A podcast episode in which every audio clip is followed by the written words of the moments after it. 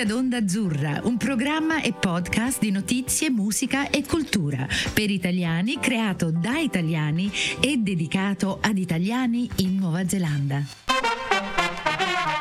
Benvenuti ad Onda Azzurra, la voce degli italiani in Nuova Zelanda. Oggi vi presentiamo un altro episodio della serie tematica Identità, discorsi e riflessioni su diverse geografie culturali. Prima di cominciare vi ricordiamo che l'episodio di oggi è realizzato grazie al supporto del Ministry of Ethnic Communities, che promuove il valore della diversità in Aotearoa. Chiora Ministry of Ethnic Communities. Miriam, salve, come stai? Bye. Io sto bene, buonasera e buongiorno. Oggi eh, siamo in due, eh, in due tempi diversi. Abbiamo una persona che ci, si collega da, dall'Italia che si chiama Giulia tra un po' ve la introduciamo. E oggi la puntata a me interessa tantissimo perché è un po' il flip o la, l'altra parte del, di, una, di una delle prime puntate che abbiamo registrato, che è quello della sopravvivenza delle persone italiane che vengono in Italia che vengono in Nuova Zelanda e adesso facciamo l'inverso. Come sopravviviamo da italiane a tornare in Italia? Quindi questa è la nostra puntata di oggi e abbiamo Giulia, lascio la parola a te. Grazie, grazie mille a entrambe, grazie Miriam, grazie Carla per l'opportunità, sono molto felice di essere qui con voi oggi. Allora, io sono Giulia, Iole, tantissima gente mi chiama Iole. Sono un ingegnere civile strutturista specializzata in terremoti e da qui i miei tre anni erotti vissuti in Nuova Zelanda tra il 2016 e il 2019. Poi dopo in realtà vari viaggi sono ritornata in Italia, adesso sono basata a Varese, che per chi non lo sapesse è vicino alla Svizzera, vicino a Milano, e niente, mi trovo in questo difficilissimo compito di, darvi, di, di, di indicare delle possibili vie di, di uscita per gli italiani ritornati in Italia. Allora, Miriam, correggimi se sbaglio. Il primo punto da toccare potrebbe essere il cibo.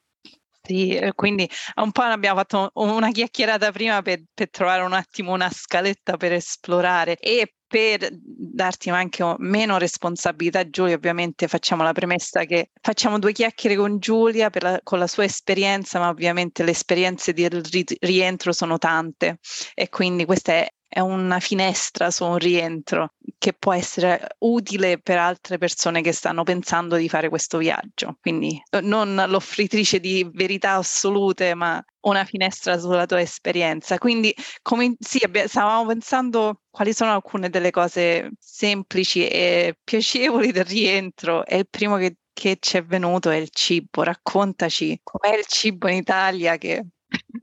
Qual è il cibo che che ti mancava di più in Nuova Zelanda? Forse è la prima domanda allora, da chiedere. Vi faccio, vi faccio, soffrire un po'. Allora, a parte che, chied- che chiedere del cibo a una, a una, varesina, credo che la maggior parte degli ascoltatori italiani stia rabbrividendo perché Varese non, non ha una tradizione proprio culinaria incredibile. Però grazie al cielo l'Italia si viaggia, si può viaggiare. Quindi sono appena tornata da un viaggio in Puglia, dove vabbè ho mangiato benissimo e spendendo pochissimo quindi potete, potete ben immaginare da, dai panzerotti. Poi ho assaggiato anche un dolce tipico, adesso vi farò soffrire ancora di più, di cui adesso mi, mi sfugge il nome, ma vi assicuro che c'era tantissima crema dentro, veramente tanta crema un'abbondanza esatto, di crema. Ovviamente però. costare eh, molto molto molto poco, che anche questo non... Eh. Dopodiché quando ero in Nuova Zelanda in realtà il cibo che mancava di più erano diversi dai, dai risotti che mancavano parecchio perché poi si trovano a dire il vero. Forse quello che manca è la, la semplicità con cui cucini e davvero con pochi ingredienti buoni e anche di nuovo, non per ripetermi, ma poco costosi, per cui è facile mangiare bene in modo semplice, ma spendendo tutto sommato poco. Siamo andati a fatto un pranzo molto carino mangiando una pizza con il cornicione di ricotta ieri a Milano e adesso vi farò soffrire di nuovo, ma abbiamo speso 17 euro a testa con la birra, il caffè, la mazza caffè. Que- queste cose che se parlando con i miei amici anche ultimamente i prezzi mi pare di capire che si sono alzati un pochino e, e quindi non deve essere semplicissimo. Diciamo che ci piace, ci piace, vincere facile, partendo dal cibo sull'Italia, tornando da Nuova Zelanda all'Italia, cioè mi sento quasi di, di, non, dover, di non dover indagare oltre. per cui basta che c'hai qualcosa in mano, se ti succede qualcosa di un po' più negativo, basta che ti prendi un morso, stai a posto. Dici, vabbè, Dici, sì, ok, però c'ho questo. Eh sì, eh sì. E tu, Carla, quando, quando rientri in Italia, qual è il cibo che ti, ti piace di più o che ti manca quando sei qui? Eh, io sono napoletana, per cui faccio delle cose super semplici. Vado a Napoli, la prima cosa che mangio è una mozzarella, poi la pizza, poi i friarielli e poi un babà. cioè, io normalmente ho una lista mentale e piano piano faccio tic, tic, tic, tic. Però vabbè, sai, queste cose, quelle sono le cose semplici de, del ritorno in Italia. Cioè, una volta che, che l'hai riprovata e poi iniziano a crescere altri sentimenti. E, e devo dire che anche quando sono in Italia per un mese, eh, ci sono cose della Nuova Zelanda che mi mancano. Assolutamente, assolutamente. Stavo pensando anche alle gite al supermercato. A me mi è sempre piaciuto, mi è sempre piaciuto molto, tornata in Italia quando magari tornavo per Natale o quelle piccole visite per salutare gli amici, la prima volta che entravo al supermercato in Italia dicevo, oddio, cioè tutti quei biscotti o quelle, mamma mia. Eh, sì, in, sì. in realtà ho avuto quell'esperienza dall'andare dal Coromandel mm. a Wellington. la differenza dei supermercati nella parte rurale della Nuova Zelanda esatto. rispetto alla città. città. Oh, c'è più di solo la tattuga.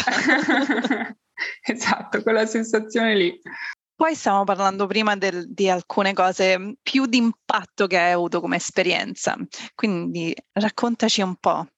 Beh, è esattamente come, come, diceva Carla, a volte le cose vanno bilanciate, quindi se una persona deve leggere il giornale la mattina, tanto vale che lo faccia con un buon cappuccino, una bella brioche a pistacchio di fronte. Eh, quindi sicuramente leggere le, le, notizie del giorno, che sia poi sia di natura politica che di natura più, più di cronaca, cronaca nera, che sia femminicidio, varie cose che succedono, è uno shock perché è uno shock bello quando dall'Italia si va alla Nuova Zelanda a leggere appunto del vecchietto che si è perso nel parco e che finisce in prima pagina.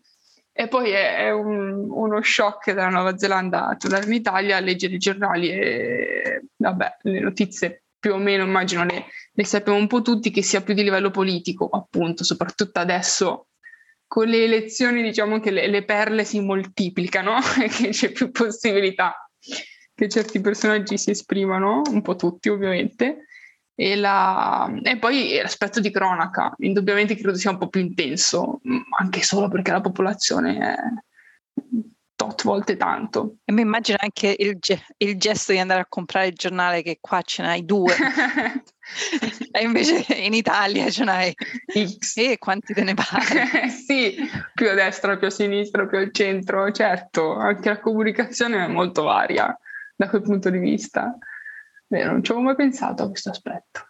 Però appunto il, il trucco immagino stia un po' nel, nell'equilibrio, cioè non, non, ma, mantenere saldi i nervi, per cui oggettivamente eh, in Italia credo, soprattutto questo periodo si sta vivendo una fase un po' delicata rispetto ai, ai diritti, eh, rispetto a, ma anche a cronaca nera perché c'è più frustrazione per la crisi energetica per, e la pandemia, le guerre in Russia, veramente un periodaccio. Però lo è per tutti e anche in Nuova Zelanda, da come ne parlo con i miei amici, appunto è probabilmente un po' più sotto controllo, però anche lì c'è, c'è qualcosa che non va adesso pensare che sia tutto perfetto, sarebbe utopico. Penso che nel mondo intero ormai non abbiamo più, e non so se l'abbiamo mai avuta la perfezione, comunque è un periodo abbastanza difficile, è un peri- periodo fragile per tutti noi, per, per, per, l'umanità, a dire la verità. Però io quando sento giorno, cioè quando sento la radio e sento quello che sta succedendo in Italia, mi viene un po' l'ansia. Sì, è tosto, è veramente tosto. E anche, cioè, devo dire che da quando sono arrivata in Nuova Zelanda a ora è anche più, cioè, è cambiato, ma non a quei livelli.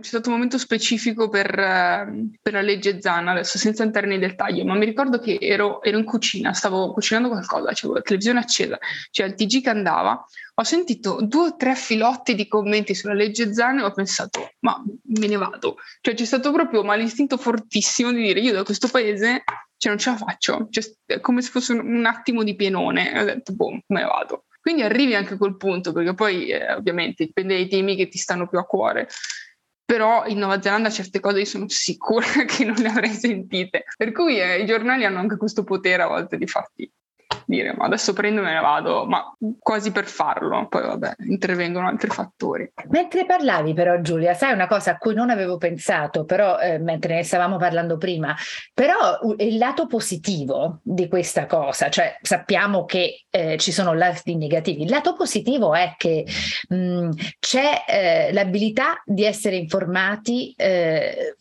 eh, eh, ce, n'è più, cioè se tu vai cercando eh, cronaca oppure quello che poi in Italia si trova più facilmente, invece qui di trovare i fatti devi essere un po' più attento perché ce ne sono di meno e devi essere attento da, da, dalle origini di dove sono, però noi abbiamo Fortunatamente abbiamo per esempio RNZ, mh, mm, che penso sia l'equivalente alla RAI, cioè che è National Broadcasting, però non c'è, non c'è tant'altro più di questo. Per cui se tu vai a una radio così eh, locale, eccetera, devi veramente pensare chi è questa persona che ti sta dando questa informazione, da dove stanno venendo, da dove hanno preso la loro informazione. Invece in Italia perlomeno hai questo non lo so, è un cesto di frutta e perlomeno puoi scegliere i tuoi frutti, eh, capito? Sì, sì, hai perfettamente ragione. Non ci avevo pensato, effettivamente non, non, avevo, non ci avevo ragionato. È assolutamente verissimo. C'è sicuramente uno spettro e tu sai da dove stai pescando comunque, stai pescando più di qua, di là. In linea di principio lo sai, se non sai. È quello che stavo pensando che in Italia c'è più una, una tradizione del conflitto e disagio sociale, cioè fa, fa parte della storia fa da, dal dopoguerra in poi, anche dal prima guerra, del, cioè, durante l'avvento del fascismo è tutto un percorso storico su conflitto e disagio.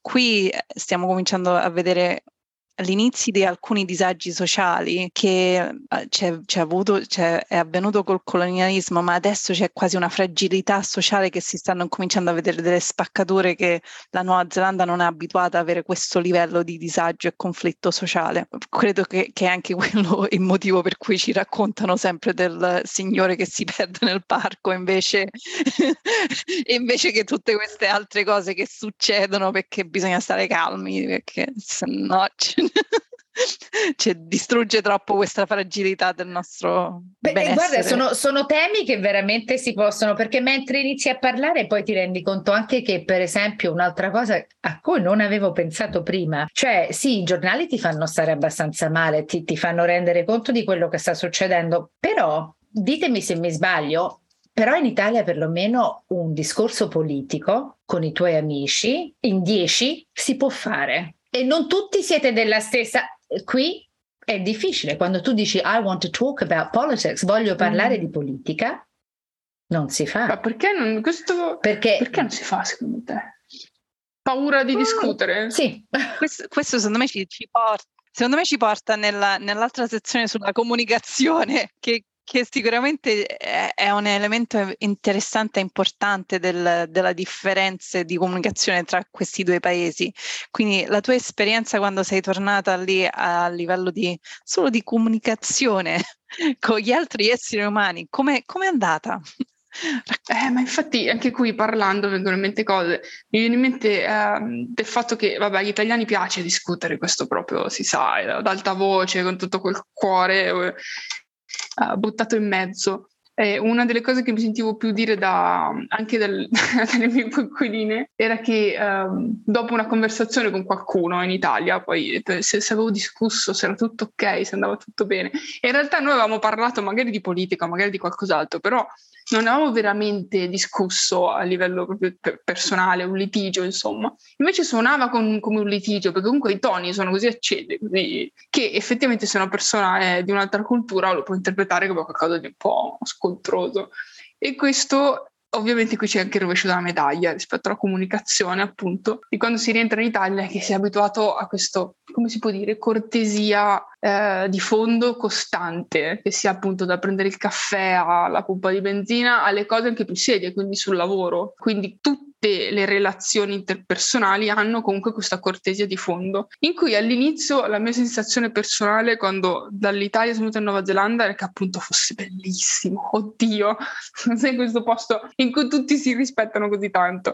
Poi in realtà ovviamente è più che altro una forma di, di, di, di comunicazione e lo shock opposto è tornando in Italia a riabituarsi a questi modi un po' bruschi nella comunicazione di tutti i giorni e poi sul lavoro è ancora più difficile perché lì invece ci sono degli interessi concreti in ballo, che sia un progetto, che sia economici anche ed è molto più difficile parlarne perché è quasi più aggressivo, poi venendo appunto da anni in cui è tutto così comunque calmo, magari un po' passivo-aggressivo, però comunque calmo. Poi arrivare in Italia dove le cose si dicono, si sbattono in faccia anche un po' troppo, è stato, è stato difficile, mm. onestamente. Sì, mi immagino, soprattutto col... Ehm, io almeno lo, cioè, non me ne accorgo quando le persone sono passivo-aggressive, quindi per me non è mai un problema. Cioè, lo devo, devo quasi fare una premessa nel fare, nel, soprattutto al lavoro, che se volete essere passivi aggressivi con me, cioè, non, non, lo capisco, mi dispiace. Quindi poi quel, quello split completamente all'opposto del, dell'avere la realtà sbattuta in faccia e quello sicuramente lo trovo anche a livello di spazio personale quando torno in Italia, cioè mi accorgo che la mia bolla personale diventa più stretta perché c'è più invasione del, de, de, del mio spazio e eh, più, più, una sensazione di rischio se penso che so, andare a prendere un caffè non metterei mai il portafoglio sul bancone, cioè anche a livello di sicurezza personale, cioè, sento proprio che, che, faccio uno shift del devo stare più allerta perché le cose mi possono essere sbattute in faccia molto più velocemente rispetto a qua sono molto meno allerta. E, la parte, un'altra parte secondo me interessante è che quando ho iniziato a lavorare, uh, per esempio, questo facevo fatica all'opposto, nel senso che quando magari consegnavo qualcosa, avevo bisogno di un feedback e avevo bisogno che questo feedback fosse onesto. Io ero abituata a feedback estremamente onesti, per cui se qualcosa non andava bene, cioè proprio dritto, secco, questo non va bene, questo è sbagliato, questo si fa così. E tu, ok, sei abituata questo atteggiamento ti regoli. Una volta arrivata in Nuova Zelanda andava tutto bene, però era su- eh, ma è sottile, perché non è vero che andava tutto bene, ovviamente, sicuramente c'era qualcosa di sbagliato, prima che io non riuscivo a capirlo, perché i modi erano molto più sottili, era un uh, brava, bel lavoro, magari questa cosa la affinerei in questo modo. Arrivata dall'Italia, per me è una cosa simile, era boh, a posto, cioè una finezza, adesso vedo se, se, se ho tempo fisico e mentale la sistemo, se no bene così. Invece no, cioè, poi dopo tempo ho capito che questo è un modo per dire questa cosa cambiala. Il problema è che io mi aspettavo un, questa cosa cambiala, non un bene, tutto benissimo, magari qui aggiusterei cos'ha. E quindi anche qui tutto molto cortese, però appunto è comunicazione, eh, bisogna, bisogna regolarsi. Ora, ovviamente non c'è un modo giusto o sbagliato necessariamente nel momento in cui si sta ne, nelle, nella, nell'educazione, nelle buone maniere, come si diceva prima però eh, sicuramente c'è da abituarsi. Mm, e poi mi immagino nei diversi spazi quella direttezza o quel, quel, modo di sentire so esattamente quello che pensi di me anche a reazioni diverse, perché io sicuramente qua dove mi è mancato di più è con gli amici, cioè è, è l'avere quelle, perché per me quello è quello che crea anche dei legami forti e stretti che io so che se faccio una cosa che non va bene tu me la vieni a dire e che noi due sopravviviamo e la nostra amicizia sopravvive perché riusciamo a dirci le cose come stanno, rispetto magari al lavoro che magari è più piacevole se riusciamo ad avere un po' meno, meno intensità. E invece al lavoro, cioè, mi interessa soprattutto, tu eh, sei sicuramente in un ambito in cui sarai tra le poche donne che lavorano come ingegnere eh, in entrambi i paesi in realtà, perché non è che in Nuova Zelanda forse un po' di più, però è anche qui una delle giovani del gruppo che, che dirigo che eh, sta facendo ingegneria adesso e mi racconta che sono cinque ragazze nella sua classe di 100 passa Quindi, quindi sì, mo, io non sono matematica, uno fa le statistiche. Com'è questo, questo cambiamento a livello lavorativo tra la Nuova Zelanda nel tuo campo specifico? Nel mio campo specifico, allora sicuramente le proporzioni, come, come, hai detto tu Miriam, sono sicuramente entrambe basse. Forse in Nuova Zelanda sì, un pelo meglio mi verrebbe da dire, un pochino più... però vabbè, comunque basse, via. Uh, la, a livello di, di uh, secondo me si ritorna a quel boh, rispetto di fondo, nel senso che però sai che non sono sicurissima, perché anche in Nuova Zelanda mi è capitato di di arrivare di essere la persona che prende appunti, oppure cosa che mi irritava profondamente, io ero la project manager, c'era questo ragazzo che era l'assistant project manager, quindi mi aiutava a fare quel tipo di lavoro, però solo per il fatto che ci presentavamo in due, una donna abbastanza giovane e un uomo abbastanza giovane, per di più lui kiwi, non so, io italiana, comunque un accento quando parlo si sente che insomma non sono, eh, non sono inglese, quindi regolarmente quando eravamo in giro in due, cioè si indirizzavano a lui, ok? E poi io dovevo le, con calma riportare la conversazione, perché magari chiedevano lui e rispondevo io banalmente, o, o comunque anche lui comunque era un ragazzo d'oro, e, cioè ci regolavamo col tempo, insomma. Uh, però anche, quindi anche in Nuova Zelanda mi è capitato di questi tipici misunderstanding, per cui la donna che arriva è o la segretaria o quella che prende appunti, o comunque non quella che ha in mano la situazione. Uh, rispetto all'Italia sicuramente dalla mia esperienza si fa un pochino più fatica perché lo stereotipo è più grande, cioè c'è poco da fare. E poi è tutto più difficile anche solo per il fatto che sei giovane. Cioè dei ruoli che ho avuto in Nuova Zelanda ce li ho avuti molto superiori rispetto a mie coscritte, mie colleghe italiane, non perché fossi più brava di loro, assolutamente no, ma solo perché eh, in Nuova Zelanda c'era più bisogno di ingegneri, quindi io sono riuscita a lavorare di più, a fare, a fare più carriera, quindi anche a livello lavorativo da questo punto di vista in Italia si fa, si fa più fatica, c'è più competizione, più, è più complesso, ti ritrovi a lavorare ancora all'estero spesso. Giulia, ho una domanda e può darsi vai, che è una domanda vai, un po' difficile. Come, come, fai a prepararti per il ritorno in, in, quel senso lì? Cioè, sapendo già, sei conscia di questa cosa, eh, hai avuto più libertà chiamiamola freedom qui.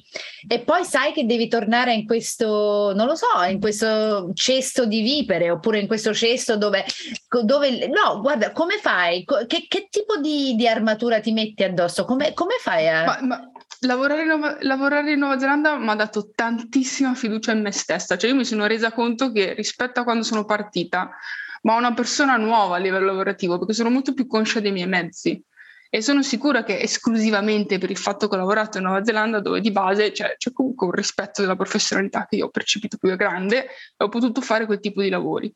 Per di più, una cosa che mi manca tantissimo della Nuova Zelanda è questa liber- libertà dell'individuo, secondo cui se anche tu hai studiato, e ho vari esempi che mi vengono in mente di amici neozelandesi, fisioterapia per cinque anni, hai fatto fisioterapista per dieci, a un certo punto dici ragazzi, no, no, no, faccio più, cioè, non mi piace più il mio lavoro, cambio, faccio una scuola di informatica di un paio d'anni, quello lì mi piace tanto, inizio a programmare, faccio cose.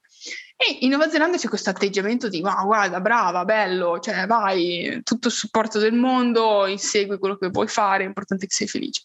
In Italia ti guardano come se tu fossi pazza, cioè tu hai investito la tua vita, cinque anni di fisioterapia, adesso hai un'esperienza, una professionalità e cosa fai? Cioè molli, molli questa cosa per fare un altro lavoro, cioè questa staticità, no? Quindi vivere e lavorare in Nuova Zelanda ti, ti, è quello che ti corazza, diciamo. Poi arrivi qui e dici: no, no, cioè calmi, io lo so che quella cosa si può fare, io cioè, l'ho, l'ho, fatta, l'ho visto. Mm. Quindi ti dà, quello ti dà forza, credo. Mm. Questo è bello perché hai risposto in due modi, cioè hai risposto per chi è qui, stai dicendo ragazzi, godetevi l'esperienza, preparatevi, mangiatevela tutta perché ti prepara e poi hai risposto anche per quelli che tornano in Italia dove vi dovete ricordare che quell'esperienza vi ha cambiato, vi ha dato una cosa in più e quel più è difficile a, a trovarlo, per cui bella risposta. Sì, molto bella. Magari sic- siccome non abbiamo molto tempo, possiamo spostarci a, al, all'ultima parte, all'ultima l'ultima parte che ci hai raccontato che era una parte molto piacevole del rientrare, che era quello legato alla socialità e al, al vivere in Italia in, in, alle esperienze sociali diverse. Che, che, ti, che, ci puoi raccontare di questo rientro e di quella, quell'aspetto? Eh, perché il, anche qui i, i, due shock sono stati paralleli. Nuova Zelanda ha fatto un po' più fatica poi a trovare le persone con cui fare cose e in generale era tutto più complicato da, da programmare e in Italia ho ritrovato quella spontaneità di fare cose insieme anche con poco preavviso. Le opportunità sono tante, eh, le persone ci sono e non so, mi sembra più semplice fare cose varie insieme alla, ai tuoi amici, a incontrare anche gente che non conosci, comunque a trovarti bene. Mi sembra che richieda meno sforzo, non che sia, vabbè, che so, capita tutti i giorni così, ma semplicemente che sia più semplice, richieda appunto meno, meno energie rispetto a quelle che mi ha, mi ha richiesto anche qui, esperienza molto personale tutto esperienza molto personale, metto già le mani avanti, rispetto alla Nuova Zelanda. Per cui, tornata qui, oltre agli amici che avevo già, ne ho conosciuti altri in maniera cioè, totalmente random. Ed è stato più semplice essere invitati a casa a mangiare, per esempio, che per l'italiano fa tanto, no? Essere invitati a casa. In Nuova Zelanda ho fatto più fatica, cioè tipicamente erano altri italiani che mi invitavano a, a casa loro. E quando provavo a sfondare quel muro eh, con altre persone, cioè, facevo veramente mm. molta fatica. E questo mm. alla lunga per cui la socialità è una delle cose che è uno dei lati positivi, diciamo, di tornare in Italia, perché poi alla fine quello che ti unisce e quello che ti dà quella socialità è il fatto che avete una cosa in comune, la cultura, la, il linguaggio, eh, non dovete scoprire troppo. Fantastico. Senti, eh, Giulia, eh, come al solito il tempo vola, cioè eh, i, i, nostri 30 minuti sembrano 5. Eh, per me è stato un privilegio e, e mi ha fatto pensare tantissimo, per cui ehm, ti, ti, ringrazio. È bello quando inizi e arrivi a un altro punto e non avevi pensato ad altre cose. Per cui ti ringraziamo, Miriam. Sì, ti ringrazio tantissimo e mi piace tanto quella parte di queste puntate che sono un po' un viaggio insieme. Di, di, scoperta l'uno dell'altro. Quindi grazie mille. Senti, ingegnera. Vai, ingegnera, vai forte.